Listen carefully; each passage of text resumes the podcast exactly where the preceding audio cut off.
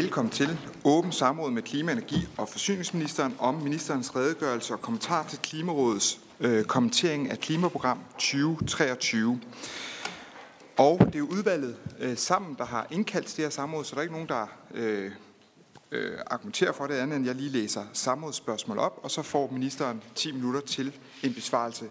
Vi har øh, afsat en time til øh, det her samråd, Øh, og vi bruger, det er et åbent samråd, så vi bruger mikrofon, så folk kan følge med derhjemme også. Men jeg læser samrådsspørgsmål op. Vil ministeren redegøre for at kommentere Klimarådets kommentering af klimaprogram 2023, som blev offentliggjort den 13. oktober 2023? Og så giver jeg ordet til ministeren. Værsgo. Ja, tak. Jeg skal lige starte med at sørge for, at jeg har noget til stemmebåndet. Øh, hvad siger du? Nej, der har bare været meget kaffe og indtil nu, så jeg tænkte, jeg skulle prøve med noget andet. Og Nå. næste gang, så har vi kaffe til, Ja, det er godt. Øh, til ministeriet. Værsgo. Tak. Tak for ordet. Øh, I september udgav regeringen årets klimaprogram. Vi gav en status på, hvor langt Danmark er nået med at opfylde vores klimamål, og vi præsenterede arbejdsprogrammet for de enkelte sektorer. Nu har vi så også fået Klimarådets kortfattede kommentarer til klimaprogrammet 23, og det er selv sagt et vigtigt input.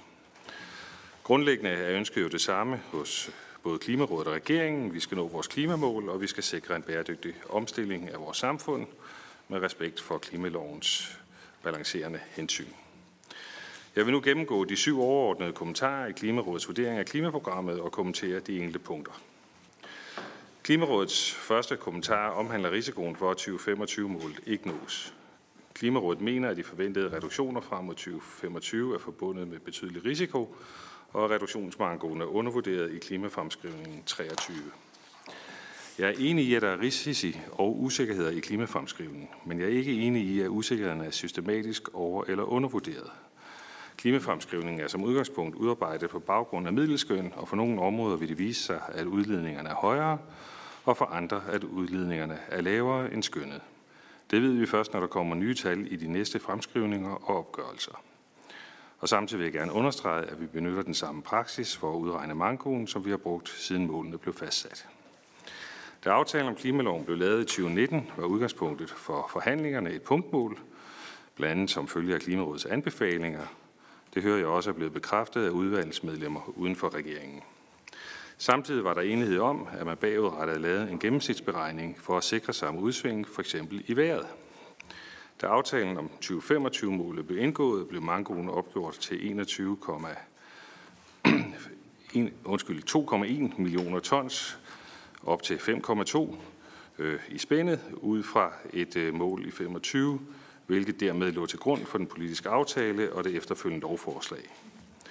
Siden da er der indgået aftaler, som giver reduktioner i 2025 alene på 3,7 millioner ton, altså godt op i det oprindelige spænd, og nu har regeringen så fremlagt yderligere politik. Samtidig vil jeg minde om, at det vi taler om her, uanset hvordan man gør tallene op, er de sidste få procent. Danmarks skønnes i klimastatus og fremskrivning 2023 at have nået 98,7 procent af vejen til 2025-målet i forhold til udledningerne i 90. Vi er således godt på vej mod at nå målene, og vi er i gang med øh, at forhandle yderligere tiltag for at indfri 2025-målet. Klimarådets anden kommentar opfordrer regeringen til at benytte en højere dieselafgift til at indfri 2025-målet frem for et øget fortrængningskrav. I den første del så har regeringen lyttet til partiernes ønsker, og derfor kom vi med et udspil dagen før Klimarådet udgav deres bemærkninger, hvor vi foreslog en varig forhøjelse af dieselafgiften med 50 øre per liter. Og jeg har selvfølgelig forståelse for, at Klimarådet ikke kunne nå at indarbejde det i, øh, i deres kommentarer, givet at tidssammenfaldet var, som det nu engang var.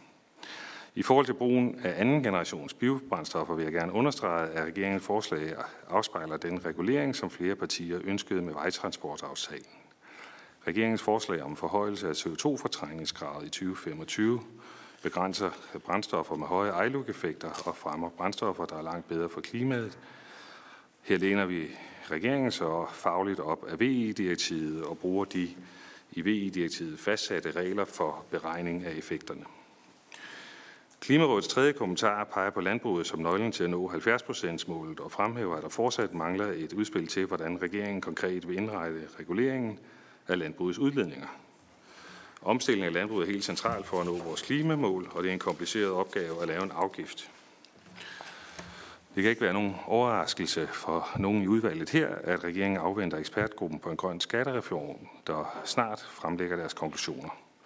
Regeringen nedsætter herefter en grøn trepart, der blandt andet skal forholde sig til anbefalinger fra ekspertgruppen, og øh, den, de leverede, øh, og på bagkant undskyld, af treparten skal øh, regeringen så fremlægge sit forslag til en klimaafgift for landbruget. Klimarådets fjerde kommentar peger på, at Danmark ikke udenbart forventer at skulle leve op til forpligtelserne i forordningen om byrdefordelingen og i forordningen om arealanvendelse, ændring af arealanvendelse og skovbrug. Det er jeg helt enig i, og det fremgår også klart af klimaprogrammet. Men det er jo heller ikke nogen overraskelse, at vi ikke lever op til målene, da de lige er blevet fastsat. Det er udtryk for en høj ambition, at regeringen har arbejdet for en EU-regulering, som Danmark ikke automatisk vil leve op til med eksisterende tiltag.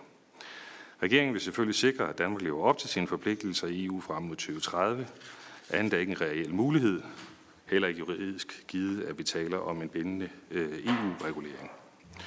Vi skal derfor leve op til vores forpligtelser, blandt andet ved at indfri landbrugsaftalen og følge op på ekspertgruppen for en grøn skattereforms anden delrapport. Klimarådets femte kommentar omhandler CCS. Klimarådet mener, at det store fokus på CCS er risikofyldt, da teknologien i Danmark endnu er uprøvet. Her er jeg ikke helt enig i Klimarådets vurdering. CCS øh, er i min optik ikke så uprøvet i den sammenhæng. I foråret blev det første CO2 lagret i undergrunden i Nordsøen, og kort derefter vandt Ørsted CCUS udbuddets første del, og de er i gang med at etablere fangstanlægget.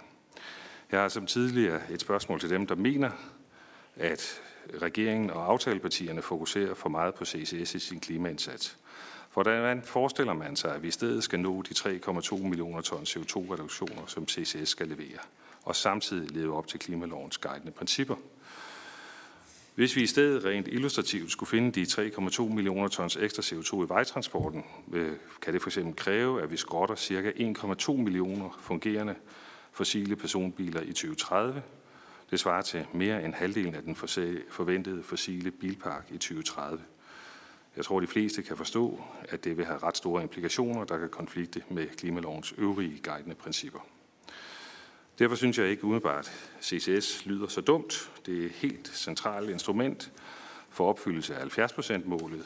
Det blev også anerkendt med en bred aftale om styrkede rammevilkår for CCS i Danmark, hvor der fremgår, og jeg citerer, Fangst og læring af CO2, CCS, er et afgørende værktøj til at opfylde klimamål, både globalt med Paris-aftalen, tættere på med EU's målsætninger og helt nært med Danmarks 70% reduktionsmål i 2030. Den sætning kan vi lige lade stå. CCS er et afgørende værktøj til at opfylde Danmarks klimamål og globale klimaforpligtelser. Det er vi blevet enige om at skrive i en politisk aftale så sent som i september. Både SF, LA, DF, Konservative, Alternativet, Radikale og Enhedslisten har skrevet under. Jeg anerkender, at der er risici forbundet med CCS, og dem skal være reduceret. Derfor indeholder klimaprogrammet 2023 en specifik køreplan for CCS.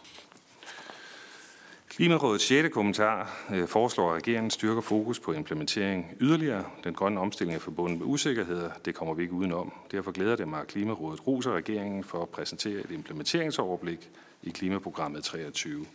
I sektorkapitlerne er det beskrevet, hvordan regeringen vil håndtere de væsentligste risici for klimamålene. Regeringen vil søge løbende opfølgning og f.eks. genbesøge de sektorplaner, der blandt andet kan bidrage med reduktioner i skov- og landbrugssektoren og transportsektoren. Klimarådets syvende kommentar går på, at det globale område fylder for lidt i dette års klimaprogram. Det er positivt, at Klimarådet sætter fokus på vores globale indsats. Både det europæiske og globale perspektiv er helt centralt i regeringens klimapolitik. Det er også derfor, at vi i Klimaprogram 2023 har fremlagt en global strategi, der beskriver Danmarks klimaindsats i verden. Vi skal bruge vores nationale politik til at vise verden, at man kan lave grøn omstilling og bevare et land i balance – og Danmark skal fortsat arbejde for at hæve ambitionerne internationalt, blandt andet gennem myndighedssamarbejde i de globale klimaforhandlinger og EU, hvor regeringen blandt andet vil arbejde for et ambitiøst EU 2040-mål i overensstemmelse med Paris-aftalen.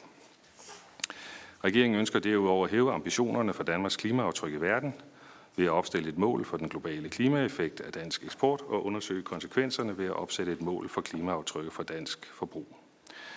Jeg er sikker på, at Klimarådet også vil kunne pege på nogle risici, når det udgiver deres statusrapport i februar. For den risikofrie vej, den findes ikke. Vilkårene i verden omkring os forandrer sig hele tiden. blandt andet med usikkerhed om priser og udbud af arbejdskraft til den grønne omstilling. Siden klimalovens vedtagelse er vi kommet langt. Danmark skønnes nu at have nået næsten tre fjerdedel af vejen til 70% målsætningen. I klimaprogram 2023 har regeringen, som klimaloven foreskriver, desuden skitseret en vej til at nå 70% målet, og i mål, det skal vi. Tak for ordet. Tak for besvarelsen. Så er der åbent op for, at man kan stille spørgsmål, og den første, der er på listen, det er Søren Ikke. Værsgo. Ja, tak. Det, som Klimarådet også siger, det er jo, at øh, den mango, der er for at komme i mål med 2025-mål, det er, at de siger, at øh, der er en god sandsynlighed for, at det er over 2 millioner tons CO2-ekvivalenter. Det synes jeg er en meget stor øh, divergens i forhold til, hvad det er, regeringen kører efter. Jeg synes, at, øh, at en anden ting, som jeg stusser meget over, det er det her, hvordan man måler i forhold til, hvordan vi kommer i mål på 2025-målet. Og der skriver Klimarådet, Regeringen forholder sig i Klimaprogram 2023 ikke til Klimarådets kommentarer til klimafremskrivningen om, at reduktionsbehovet risikerer at blive undervurderet.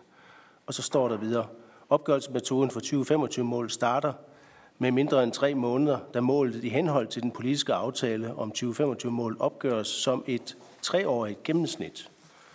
Og så er der så henvist til en kilde 4, og den kilde 4 er den aftale, vi indgik om at, at lave et drivhusgasreduktionsmål for 2025. Og i den kortfattede aftale, der står der, målet fastsættes som et interval og skal betragtes som indikativt. Og så står der videre omkring opgørelsesmetoden. 2025-målet vil blive opgjort som et gennemsnitsmål over perioden 2024-26, hvilket bidrager til at udjævne eventuelle udsving i de enkelte år. Det er jo så bare en aftale, som så blev fuldt op med, at der blev lavet et lovforslag, som blev vedtaget, og der står der i fremsættelse af det lovforslag, lovforslaget tilsiger, at målet for 2025 skal betragtes som indikativt, som indbefatter, at målet fastsættes som et interval og ikke som et fast punktmål. Så er der en meget kortfattet øh, lovændring, og det er jo så en, en ændring af, af klimaloven, hvor man så får fastlagt et 2025-mål, der kan man ikke læse så meget ud af, men der er jo heldigvis nogle bemærkninger til lovforslaget, som så vidt jeg ved er lige så juridisk bindende som selve lovteksten. Og der står der, øh, i forhold til vurdering af, om Danmark har nået 2025-målet, vil målet blive opgjort som et gennemsnitsmål over perioden 24-26 i forhold til 1990. Ud fra det, så er det meget svært at følge ministerens konklusioner om, at 2025-målet er et punktmål. Og jeg synes, det er rigtig ærgerligt. Fordi det ville sådan set være nemmere at komme i mål, hvis det var sådan, at regeringen anerkendte, at det er et interval. Så kunne vi nå at, at lave aftaler på noget, som havde en effekt i 2026. Men det er ligesom, at regeringen har stiget sig blind på, at det udelukkende drejer sig om 2025, og derfor vil lave mest i 2025. Jeg undrer mig meget over, at regeringen ikke kan se med det lovforslag og den aftale, der er, om den kritik, der er i Klimarådets øh, øh, kommentering, at vi er nødt til at forholde os til, at det er et interval på tre år. Tak, så det er Samia Navar. Mange tak. Øh, og også tak til øh, min kollega Søren Ikke for øh, meget præcist at gennemgå også, hvad vi mener i radikale venstre i forhold til, om det er et punktmål, eller om øh, 2025-målet skal opgøres som et gennemsnit over øh, årene 2024, 25 og 26. Så, så det er jeg spændt på at høre ministerens svar til. I tilføjelse til det, så vil jeg godt stille et spørgsmål i forhold til øh, globalt forbrug, hvor ministeren her til sidst kommer ind på, at man fra regeringens side øh, gerne vil sætte et øh, mål for øh, vores øh, forbrugsudledninger. Det har jeg tidligere spurgt ind til, og ministeren har kvitteret positivt. Øh, men jeg vil gerne høre, om man er kommet øh, nærmere et konkret mål. I Radikal Venstre, der foreslår vi øh, at nedbringe udligningerne fra vores forbrug med 60 procent inden 2030, sammenlignet med øh, 1990. Og det handler jo om, at øh, når vi øh, køber og forbruger her i Danmark, jamen så langt det største del af klimaaftrykket, det sættes uden for vores grænser, og det er øh, overhovedet ikke omfattet af vores 70% målsætning. Øh, og, øh, og det hele går løs allerede i morgen med Black Friday, så det er vigtigt, at vi får sat øh, det her mål. Øh, så, øh, så, så vores forbrug det kan blive bragt ned og klimaaftrykket rundt om os. Tak, så ministeren. Ja, tak for det. Øhm, altså, øhm, hvis man kigger på klimaloven, så fastsætter den ikke en metode for, hvordan reduktionsmangoen opgøres i perioden op til evalueringen, hverken for så vidt angår 25 eller 30 mål. I forbindelse med forhandlingerne om 25 mål blev reduktionsmangoen opgjort som et punktmål for 2025, hvilket dermed lå til grund for den politiske aftale og de efterfølgende lovforslag. På samme måde er reduktionsmangoen for 2030-målet siden aftale om klimaloven opgjort som et punktmål for 2030. Siden klimalovens vedtagelse er der konsekvent taget udgangspunkt i punktmål, når der foretages effektvurderinger af politiske tiltag, aftaler på tværs af sektorer og når der foretages klimavurderinger af lovforslag. Der er således etableret en fast praksis på tværs af ministerierne, hvor reduktionsmangoen opgøres som punktmål frem mod målåret og klimainitiativers effekt i forhold til målopfyldelsen i målåret opgøres i forhold til, at målåret er et punktmål. Øhm, vi benytter den praksis for at udregne mangoen, som har været brugt hele tiden, lige siden målene blev lagt.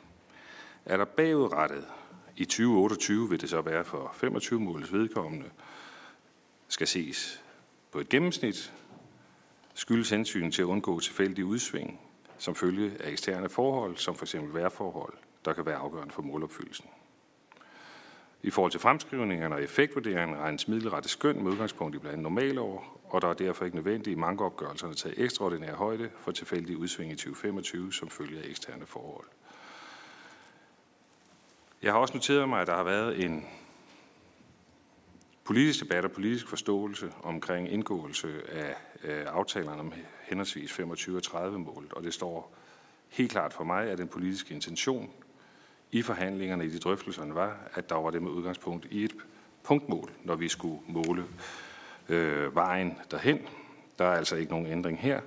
Og så er det rigtigt, som der læses op, at når vi så skal øh, afgøre det bagudrettet, ja, så øh, skal man måle det som et gennemsnit, og der må man jo så vurdere, om en eventuelt manglende målopfyldelse, om det skyldes øh, vejrudsving eller andet. Det var det ene øh, for at svare på det. Der er jo øh, til partierne jo sendt øh, notitser og så videre omkring det her spørgsmål løbende i de forhandlinger, vi har, så øh, det her øh, sagt, at det foreligger allerede på skrift for partierne. Så spørger du til, Søren, om man kan forhandle initiativer i 26. Ja, det kan man da. Ja, selvfølgelig. Øh, vi sidder og forhandler øh, lige nu omkring 2025-målet, og der har partierne bragt forslag på bordet, der kan have effekt i 25 og 26. Så det er da helt legalt at, øh, at rejse det i forhandlingerne, så, så velkommen til det. Det er ikke det samme som, at der kan opnå enighed om initiativerne, men vi skal jo hele vejen frem til 2030. Og det er her jo ret centralt at bemærke, at hvis vi bare tager regeringens forslag om at justere dieselafgiften, så er det jo ikke med udgangspunkt i 2025 alene. Det er jo vejet frem til 2030 at være strukturel effekt. Samir, du spørger til mål for, øh, for det forbrugseffekterne, og som det fremgår af regeringsgrundlaget, så vil vi undersøge mulighederne for at sætte sig øh, sådan et mål. Og det er min tanke, at den undersøgelse skal være øh, til endebragt på sådan en façon, at øh, det kan indgå i arbejdet med at revidere den klimalov, der skal revideres i 2025 med henblik på at have effekt for 2035, fordi jeg er sådan set enig med det radikale venstre i, at det er ret vigtigt, at vi nu får et gradvist skift fra at have et meget nationalt, territorialt fokus på klima til, at vi får et, øh, et mere globalt. Øh, jeg er bare så ambitiøs, at jeg mener, at det skal indarbejdes i en revideret øh, klimalov, og det kræver nogle grundige overvejelser omkring, hvordan man etablerer sådan et mål. Øh, for eksempel så vil der være øh, CO2-effekts forskel af, om den vare, som en dansker køber, kommer fra et land, som er dækket af bindende klimamål, eller om det er en vare, der indkøbes fra et land, som ikke har klimamål. Bare for at sige, at der er rigtig meget metodisk arbejde, der skal være på plads, for at man kan fastsætte et effektivt og fornuftigt øh, mål, øh, som, øh, som så bagefter kan omsættes til relevant politik. Tak for det. Så er det Therese Skvenius. Tak. Øh, jeg hæfter mig egentlig meget ved, at Klimarådet ikke forholder sig til den lange rapport, men det er måske fordi, at hvis man kigger på arbejdsprogrammet, når det er opsummeret, så handler det også mest om sådan noget med, øh, jeg tror ordet genbesøg bliver brugt rigtig mange gange i den her rapport. Det er noget med at genbesøge det er noget med at hvad hedder det, afrapportere, det er noget med at kigge på nogle ambitioner. Det vil sige, meget af det er bare rigtig meget tom snak, og det er måske der, hvor den her politiske greenwashing begynder med at bide sig selv i hagen, og den hockeystav, vi er i gang med, at den på en eller anden måde, på et eller andet tidspunkt, så bliver det ikke rigtig en, en sproglig ramme, vi kan arbejde indenfor. Øh, og derfor bliver det jo bare lidt her, det her møde igen, bliver jo lidt en gentagelse af, hvad vi havde for et år siden, hvor Klimarådet også var på besøg, og de fremsatte den samme type af kritik. Øhm, så jeg vil bare måske bare gentage og spørge ministeren helt konkret, hvordan forholder ministeren sig til øh, Klimarådets kritik i forhold til, at de har nogle andre beregninger, end ministeriet bruger, og de kritiserer og siger, at de mener, at reduktionsbehovet er større end det, at øh, regeringen vurderer. Og også det her med, at øh, de siger, at der er rigtig mange implementeringsudfordringer i forhold til det, der er fremlagt. Det vil sige, alt det, som ministeren sidder her og fremlægger, der vurderer Klimarådet, at det der, vi når ikke i mål med det, hverken i 2025 eller 2030, fordi der er de her implementeringsudfordringer. Metoderne, værktøjerne, tror de simpelthen ikke på. Øh, hvordan forholder ministeren sig til det? Tak, så er det Henrik Fransen. Og tænd lige for mikrofonen. Ja, ja. Godt. Øh, ingen tvivl om, at det er afgørende vigtigt, at vi når mål både med 2025 og 2030 målet. Øh, til at nå målene, der er der jo en værktøjskasse, man kan gribe ned i. Øh, nu nævnte øh, ministeren selv øh, CCS, øh, hvor der så bliver stillet spørgsmålstegn ved, om teknologien er moden osv. Ikke også? Vi ved også, at der er noget omkring Bovar i 2025, der er noget omkring nitrifikationshæmmer, hvor man også skal ind og, og have det kvalificeret. Øh, nu kan det godt være, at jeg er en uforbederlig optimist, men derfor spørger jeg alligevel. Øh, når man sådan vurderer teknologierne, så kan man jo vælge at sige, at man er negativ, det, eller man har et lidt øh, sort syn på det. Det lykkes nok ikke. Men man kan måske også vælge at sige, at øh, det kan være, at de bliver, måske de bonger ud til den øh, bedre side, end man, man havde forventet. Er det bare et udtryk for, at jeg er uforbederlig optimist, eller kan man godt, når vi når frem til 2030, komme i tanke om, at, eller opdage, at der var faktisk noget her, hvor vi fik mere ud af det, end vi egentlig havde forventet? Det glæder vi os over, fordi så når vi jo med sikkerhed de, de 70 procent. Eller, eller er det, skal man anlægge den sådan lidt mere teknologikritiske øh, øh, vej igennem? Tak, så er det ministeren. Ja, øh, øh, tom snak, siger du, Teresa.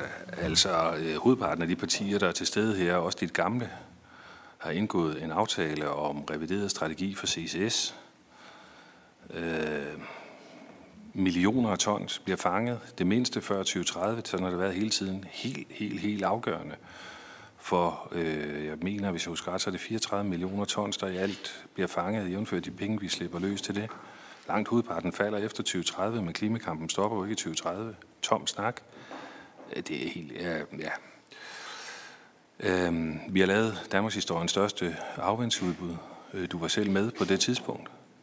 Vi har givet en underskudsgaranti på 17,6 milliarder kroner til det projekt. Tom snak. Hvad? Vi har vedtaget en lov, der muliggør geotermi. Jeg læste for nylig øh, her, ja, det må have været i starten af ugen, at nu går de i gang over i Aarhus med at bore hullet. Tom snak. Hvad?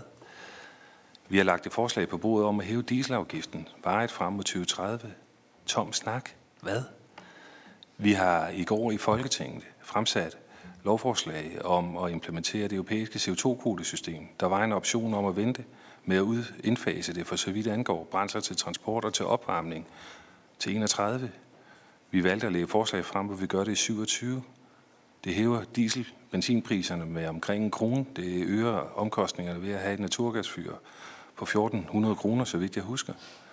Tom snak. Hvad?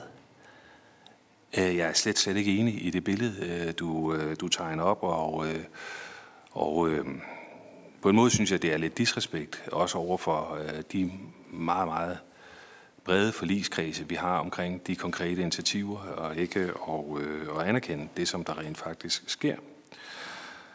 Så rejser du nogle spørgsmål, der handler om metodikken i klimafremskrivningen, men der er jo ikke lavet en ny klimafremskrivning, og derfor Øh, de kommentarer, som er givet øh, omkring øh, de metodiske forhold omkring ministeriernes klimafremskrivning, de er blevet givet på et tidligere samråd, det vil jeg bare henvise til det.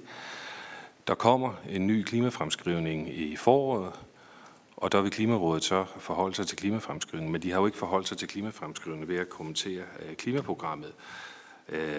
de har jo heller ikke lavet en decideret analyse Klimarådet. De har jo udgivet et par sider med deres kommentarer. Det er jo det, de har, og der er ikke foretaget nogen nye vurderinger fra dem af klimafremskrivningen, så det finder jeg ikke anledning til at, øh, at uddybe. Henrik, du spørger til, øh, på den positive side, er der noget, der kan overraske? Og det er der. Altså en af de ting, som...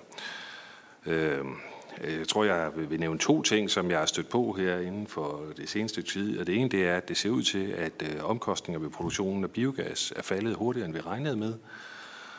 Og når omkostningerne falder, så er der jo bestemt en mulighed for, at øh, man bliver positivt overrasket over, hvor meget øh, grøn gas, der kan blive produceret i det her land. Øh, både i samlet volumen, men naturligvis også, hvor hurtigt det indfases, så det vil sige dermed også en hurtigere udfasning af fossil gas, så det er et af områderne, hvor jeg er blevet positivt overrasket. Et andet område, hvor, øh, hvor jeg er blevet positivt overrasket, det er, det er nybilsalget. Der sælges simpelthen flere elbiler i nybilsalget. Nu det har en større andel end det, der var forventningen i fremskrivningerne. Og det tyder også på, at bilfabrikkerne notorisk bliver bedre og bedre til at, øh, at, at sikre, at øh, elbilerne funktionsmæssigt er ikke bare bedre for miljøet, men også er simpelthen bedre bil for konsumenterne, så de flår dem ned af hylderne. Det er jo ekstremt positivt.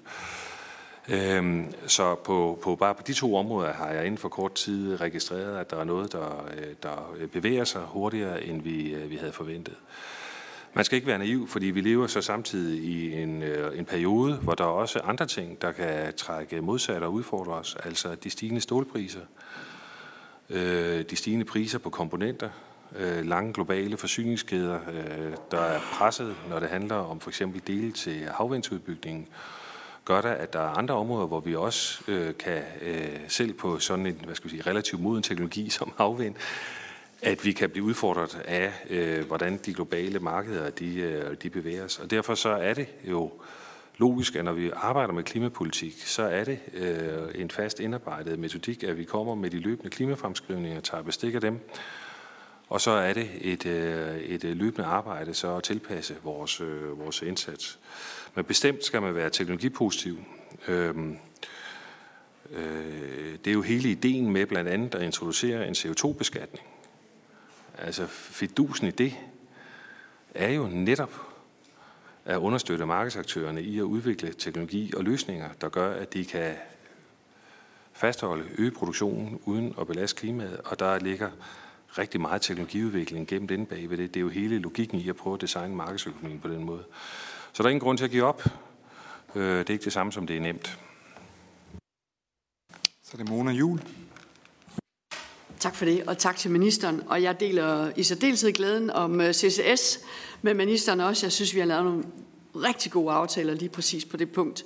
Øh, og jeg ser rigtig meget frem til, at vi kommer videre med nogle af de ting, der jeg synes jo, at der er en kæmpe forskel på, om man lavede politiske aftaler for at nå et mål i 2030, og hvad det så er, vi egentlig har fået implementeret. Så når ministeren siger, at tre fjerdedele er ligesom er nået, så, det, så tænker jeg, at det er så i regnearket, eller er det rent faktisk det, vi har, har styr på. Ikke? Øh, fordi i år, øh, kan man sige, så tager vi lidt flere vindmøller ned, end vi sætter op. Og, altså, det er ikke nødvendigvis, at man lige tænker, at nu spurgte det der ud af. Så hvor står vi hen med det? Og må jeg stille flere spørgsmål end et af gangen, eller hvad siger formanden til det? Ja. Værsgo. Tak.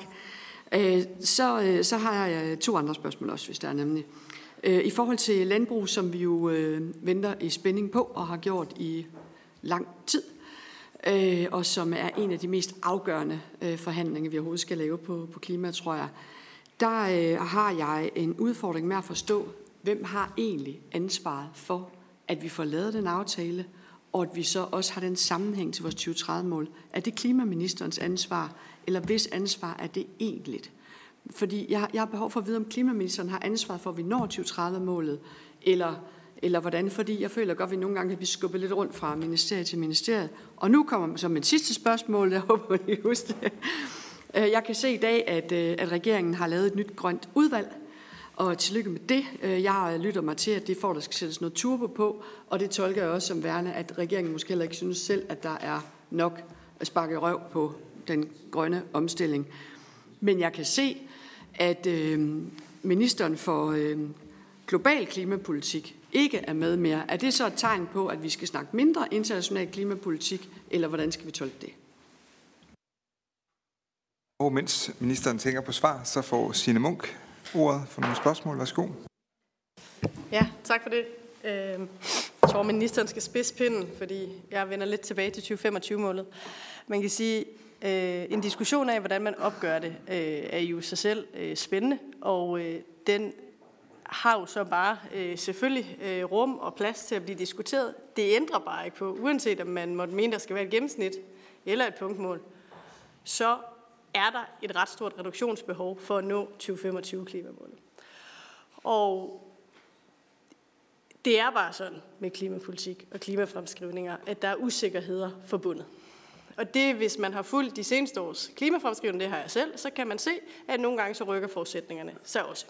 Og det har lært mig, at et politisk greb er vigtigt at tage, og det er at budgettere over, hvad man nødvendigvis skal levere i de politiske aftaler.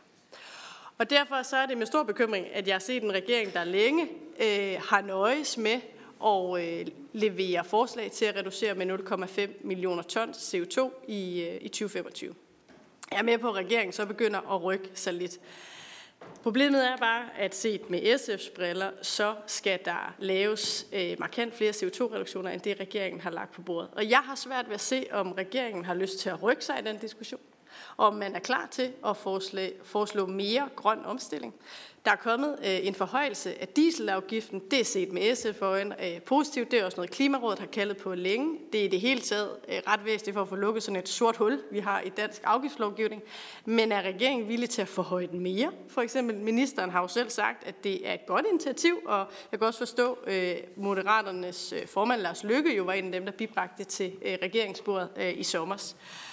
Et andet tiltag kunne jo være at så to fluer med et smæk. Vi har et kæmpe problem med kvælstof, der ender i vores fjorde, og nu er det også bare sådan, at gylde og gødning ude på markerne er også et klimaproblem. Så vil regeringen være villig til for eksempel at sænke kvælstofnormen for at få flere reduktioner til 2025-målet. Og jeg siger det, fordi at man jo hurtigt som minister kan svare, at der er ikke så mange værktøjer i kassen til at nå 2025-målet. Det er sådan set rigtigt nok, men der er dog nogen. Så er regeringen villig til at kigge på en yderligere forhøjelse af dieselafgiften for eksempel, eller sænke øh, kvælstofnormen. Det er det ene. Det andet, det går så på øh, en klimaafgift for landbruget. Jeg har jo bemærket, at der i regeringen har været en del diskussion omkring øh, klimaafgiften øh, i landbruget. Øh, nogle gange faktisk mere, end der har været i offentligheden. Øh, og det er jo dejligt, at der øh, er god diskussion i regeringen. Og det centrale skæringspunkt har jo været, hvorvidt man skal lægge den på produktionen eller på forbruget, altså ude i køledisken. Og det er jo ret entydigt fra Klimarådet, at for at få de CO2-reduktioner, der skal til i dansk fødevareproduktion, så skal der ligge en god del af afgiften på produktionen. Man kan også godt se på forbrugsafgifter, men en produktionsafgift er afgørende. Jeg vil bare høre, hvor står klimaministeren i den diskussion? Er klimaministeren enig i, at der må ligge en CO2-afgift på produktion eller en CO2-regulering på produktionen for øh, at nå i mål med den andel af vores klimamål, som landbruget alt andet lige ud fra vores politiske aftaler skal levere? Tak for det. Så er det ministeren. Godt. Øh, vi... Mona. Øh, ja, jeg er også glad og stolt over den aftale, vi lavede på CCS, og den øh, glæde og stolthed, den vil jeg godt tillade mig at dele med alle de partier, der, øh, der har deltaget i det, og det arbejde. er Super fedt. Øh, ja, og jeg kom nok til at sige det med implementering øh, forkert, det skal jeg beklage, fordi det er faktisk en øh, lidt en uskik, når vi politikere kommer til at snakke som om, at vi er i mål, fordi at vi har besluttet et mål eller besluttet en intention. Vi er i mål, når vi har besluttet noget regulering, der gør, at mennesker begynder at gøre noget andet, end de ellers ville have gjort. Og så skal vi måle og følge op på, om de så øh, ændrer adfærd, køber nogle andre biler osv. osv. i den øh, retning, vi har taget. Så, så retligt burde jeg nok have sagt, at vi har taget politiske beslutninger, der fører os to tredjedel af vejen, men vi skal følge med i, hvordan de implementeres, de politiske beslutninger, før vi er helt derhen. Så der er masser af arbejde for os at gøre endnu, og jeg ser frem til mange mange, mange møder i de relevante forligskredse, hvor vi så kan hjælpes ad med at få det til at blive til virkelighed. Øh, så spørger du til, øh, du havde en, en vending omkring øh, landbruget, og det er selvfølgelig helt centralt, at, øh, at vi når øh, målsætninger. Du spørger, hvis ansvar det er. Og det er egentlig rart at få det spørgsmål af en konservativ.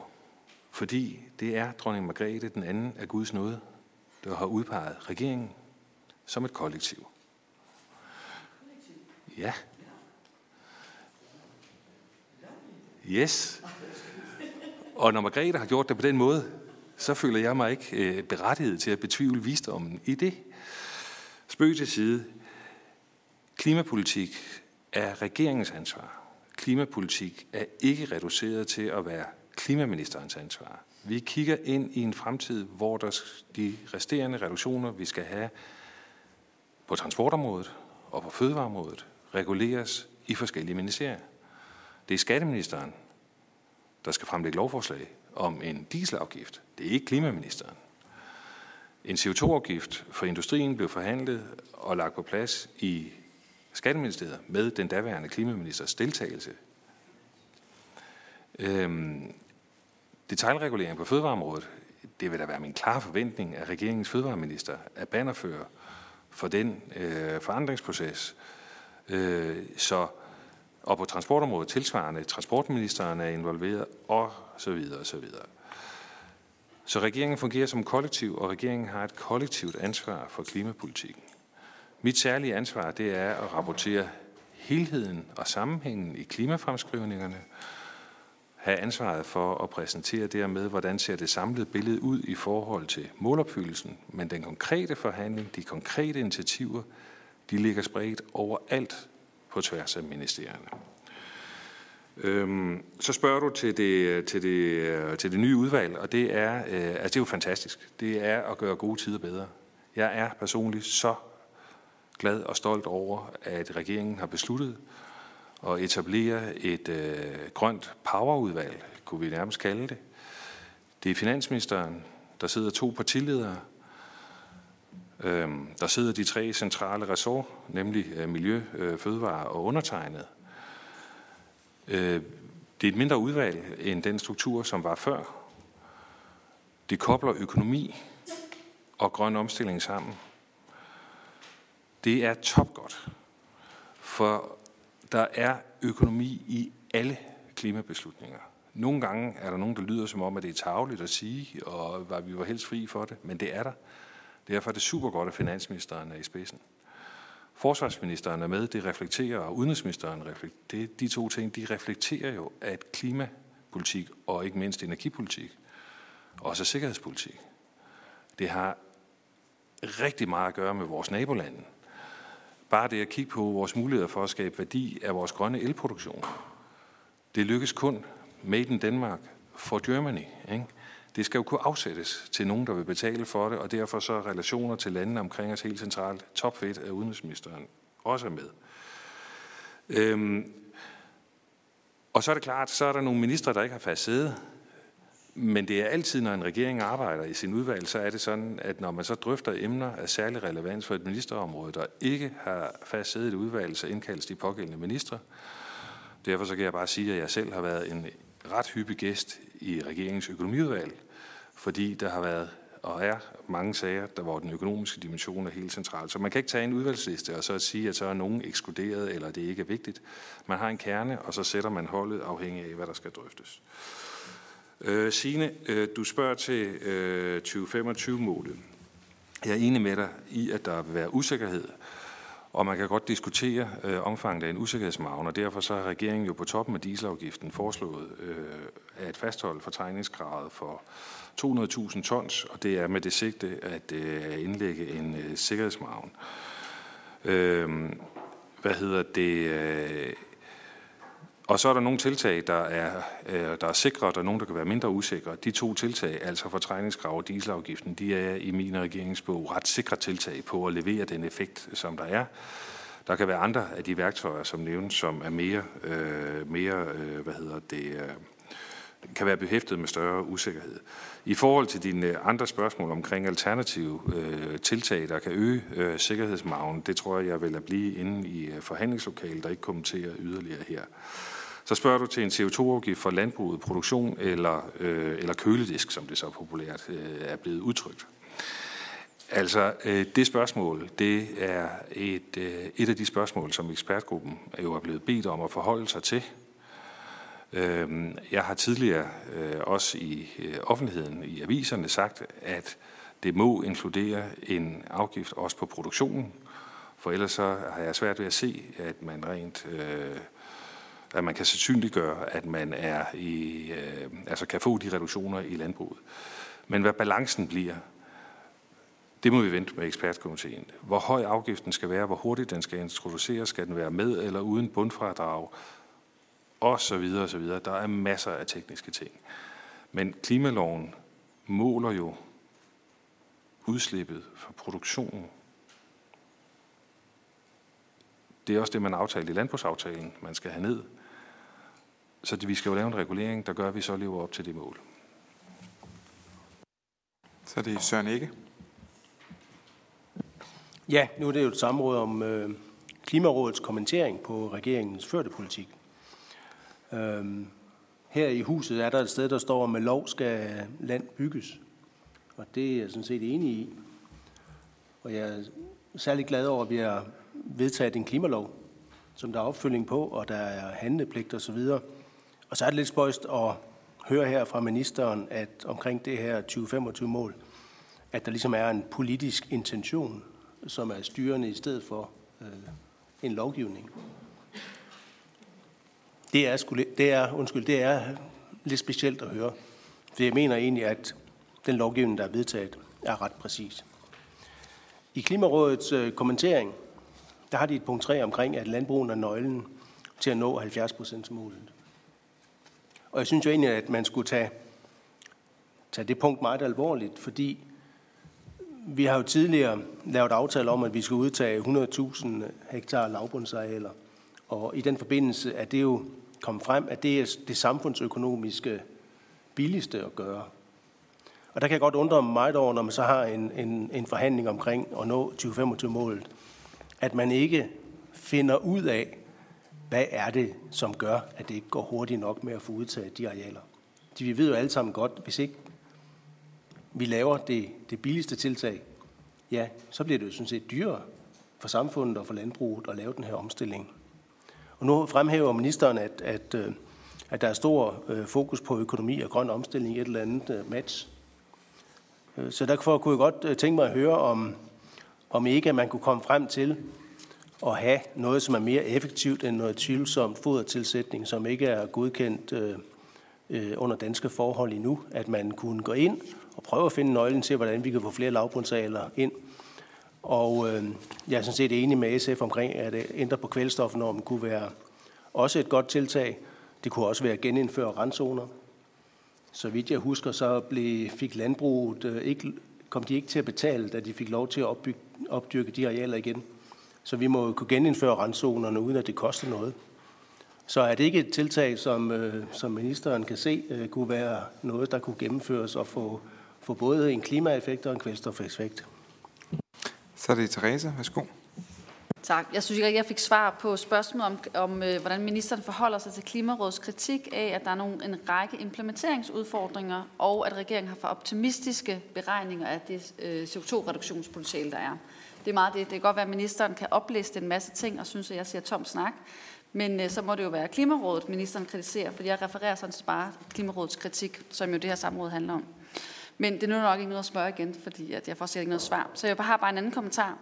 Og det er, at ministeren siger jo også, at det er rigtig svært at finde andre instrumenter inden for klimalovens guidende principper, når der skal laves 2025-mål og 2030-mål. Og det er jo sådan set rigtigt. Øh, og det er jo derfor, at øh, der er mange af os, der netop siger og kan se, at klimaloven faktisk er en hindring for at lave god klimapolitik.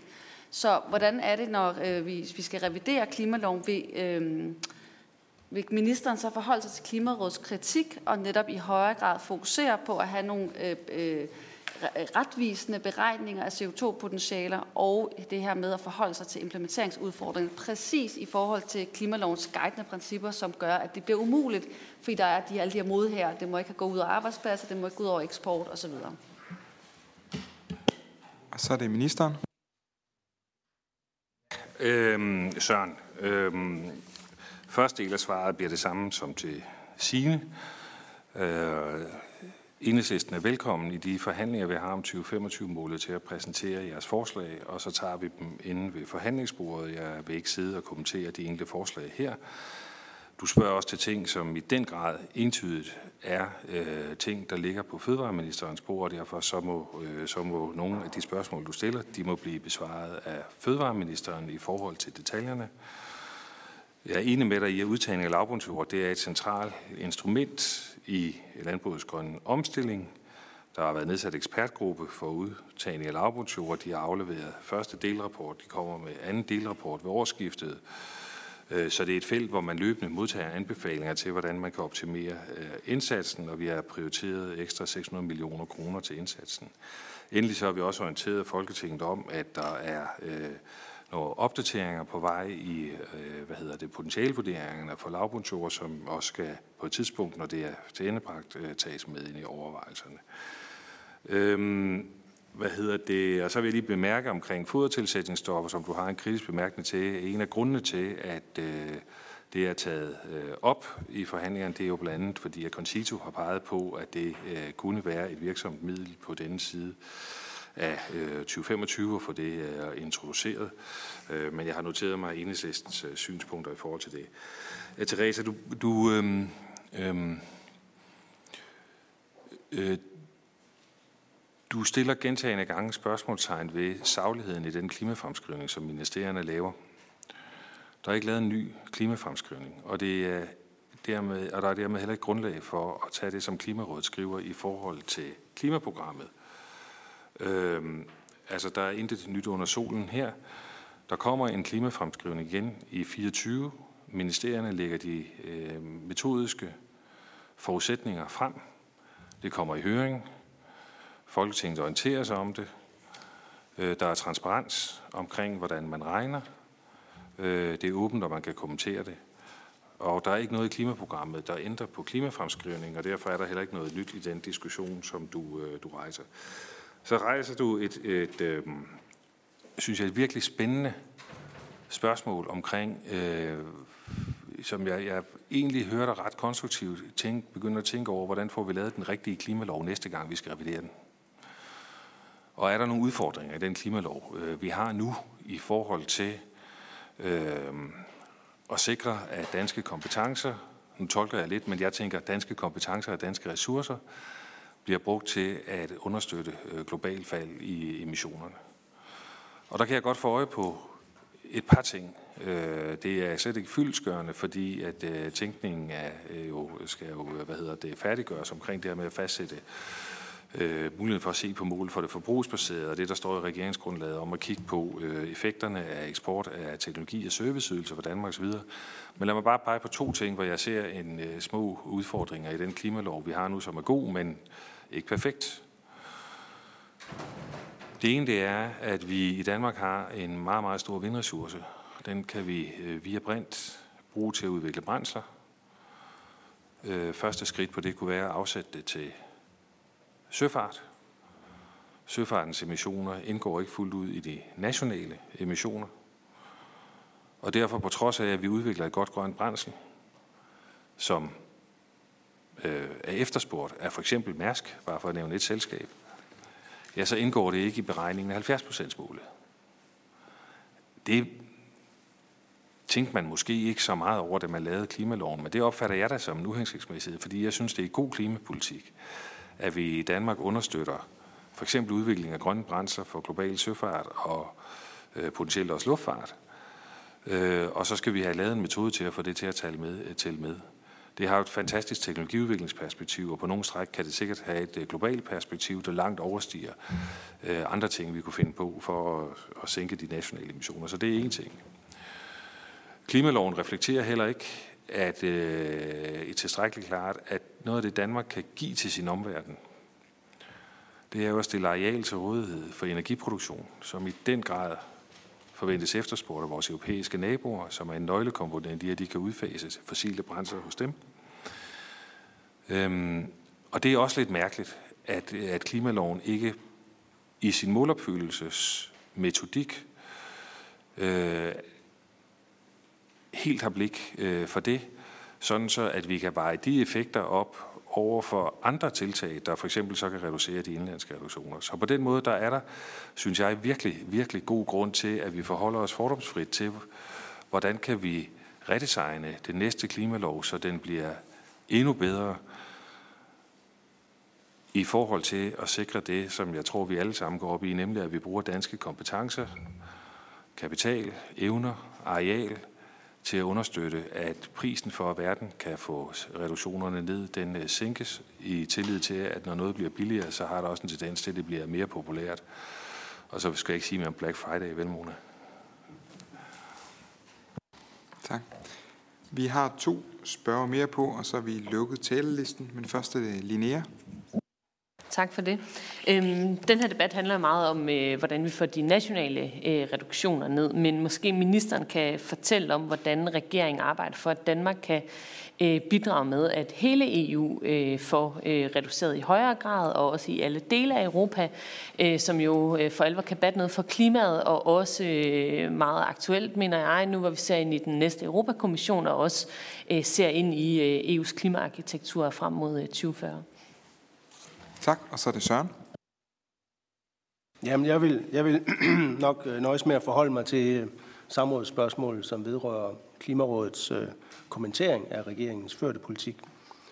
Øhm, og jeg synes jo, at, at når nu at Klimarådet har trukket frem, at landbruget er nøglen til at nå 70%-målet, og så sidder vi to ordfører her og, og spørger ind til noget konkret, som kunne være en del af løsningen, så synes jeg, det er lidt for hurtigt at ministeren at bare sige, at det kan vi bringe ind i et lukket rum.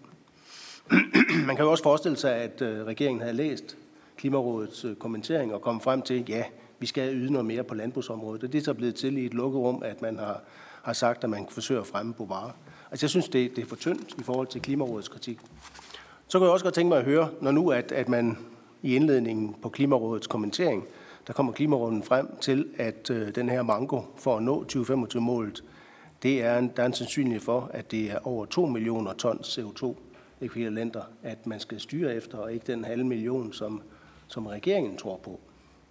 Kan ministeren ikke se, at det er et meget stort spænd, en meget stor forskel, der er på, på Klimarådets øh, kommentering og, og løftede pegefinger over for, øh, for regeringen og andre, be, der er med til at træffe beslutninger? Er det noget, der er afstedkommet, øh, at man har tænkt lidt nøje over, om ikke man skulle væsentligt højere op end en halv million tons? Og så er det ministeren. Ja. Her. Øh, Linnea, øh, det er jo selvfølgelig, øh, jeg skal prøve at svare øh, kort. Øh, sidste gang jeg var til rådsmøde, havde vi en ret hård diskussion omkring øh, udfasning af forbrændingsmotorer fra den tunge transport. Øh, det lykkedes os at få en aftale øh, om, at det kommer til at ske i EU. Øh, det var ikke let. Det lykkedes. Øh, det kommer ovenpå et, et hæftigt år, hvor Fit for 55-pakkens øh, enkelte elementer er blevet vedtaget. Det skal nu så ind i dansk lovgivning. Det er et i en krise i en krisetid Øh, det tror jeg egentlig, vi glemmer jer til at huske på en fantastisk indsats, der er lavet på europæisk plan øh, for at sikre øh, CO2-reduktioner. Det betyder, at EU kan drage til den kommende COP, hvor analyserne viser, at, at EU er på vej til at opnå ikke 55 procent, men 57 procent CO2-reduktion. Det er virkelig, virkelig godt gået, og ikke mindst når man har i baghovedet, hvilken energikrise, der i øvrigt har øh, præget Europa. I forhold til det fremadrettede, så er der, øh, så er der en diskussion, som nu øh, skal til at varme op, nemlig reduktionsmålet for øh, 2040. Herunder, hvad er det for en klimaarkitektur, der skal, der skal ligge øh, nede under. Og, øh, og den diskussion er vi begyndt med, øh, med ligesættede lande, øh, med henblik på, at vi øh, kan lave en alliance på Målsætningsdelen. Det er godt at vi bliver nødt til at ekskludere Holland fra den alliance efter gårdsdagens øh, valgresultat. Øh, men nevertheless, i forhold til arkitekturen nedunder, så er det helt centrale øh, for Danmark, det er, at vi får en øh, model fra 30 og fremad, hvor vi ikke bruger øh, byrdefordelingsaftalen som instrument, men at vi får landbruget ind i en fælles europæisk øh, CO2-regulering, der understøtter det gode, som øh, det fælles europæiske CO2-kvotesystem gør, nemlig sikre, at det er de fødevareproducenter, der kan producere mest CO2-effektivt, der så også bliver vinderne på det europæiske marked for produktion af fødevarer. Og det åbner så selvfølgelig også videre for, at, øh, at i det omfang, øh, at dele af fødevareproduktionen defineres som, øh, som CO2-intensiv, så kan man overveje, om CBAM-mekanismen den også kan bringes i anvendelse. Så det er i hvert fald noget af det, der ligger foran, som har, har ret stor strategisk betydning, og som min prognose også vil være, kommer til at være diskussioner, som skal håndteres under det, under det danske formandskab. Et andet tema, der ligger meget højt på vores prioriteringsliste, som vi arbejder med nu, men som man også må forvente en ny kommission og skal forholde sig til, det er, hvordan vi sikrer en udvikling i Europa, hvor værdien af den grønne energi betales af dem, som skal have den. For vi har altså udfordringer i EU i dag øh, med, at øh, de lande, der har arealet, for eksempel Danmark, hvis vi også har alle de økonomiske risici, øh, mens energien forbruges i vores nabolande, så er der en asymmetri, vi skal have gjort, gjort noget ved, så det er også et andet. Søren, Øh, nu er jeg ikke helt sikker på, hvad det er for en kommentering, øh, det er, du henviser til, men jeg gætter på, altså den, jeg har læst, øh, det er Klimarådets kommentering af klimaprogram 2023. Der læser jeg sådan set opbakning til, at landbruget, altså Klimarådet skriver, at landbruget er nøglen til at nå 70% målet. Det er regeringen der fuldstændig enig i. Altså det kan man jo se i enhver tabel, at det er der, de store reduktioner er. Så der er der ikke nogen uenighed mellem os og Klimarådet. Øhm,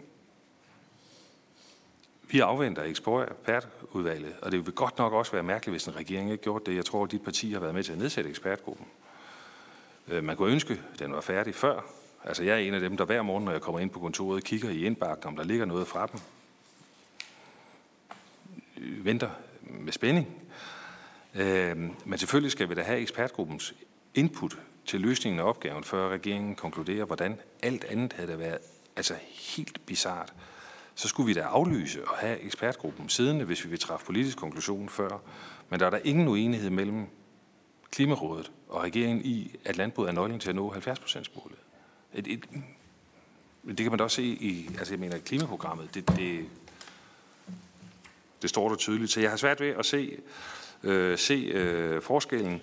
Det Klimarådet så er venligt at gøre opmærksom på, og det må vi jo se, når vi har ekspertgruppen, det er, at øh, reguleringen af landbruget skal balancere mange hensyn, og øh, at det er en meget, meget svær, øh, svær øh,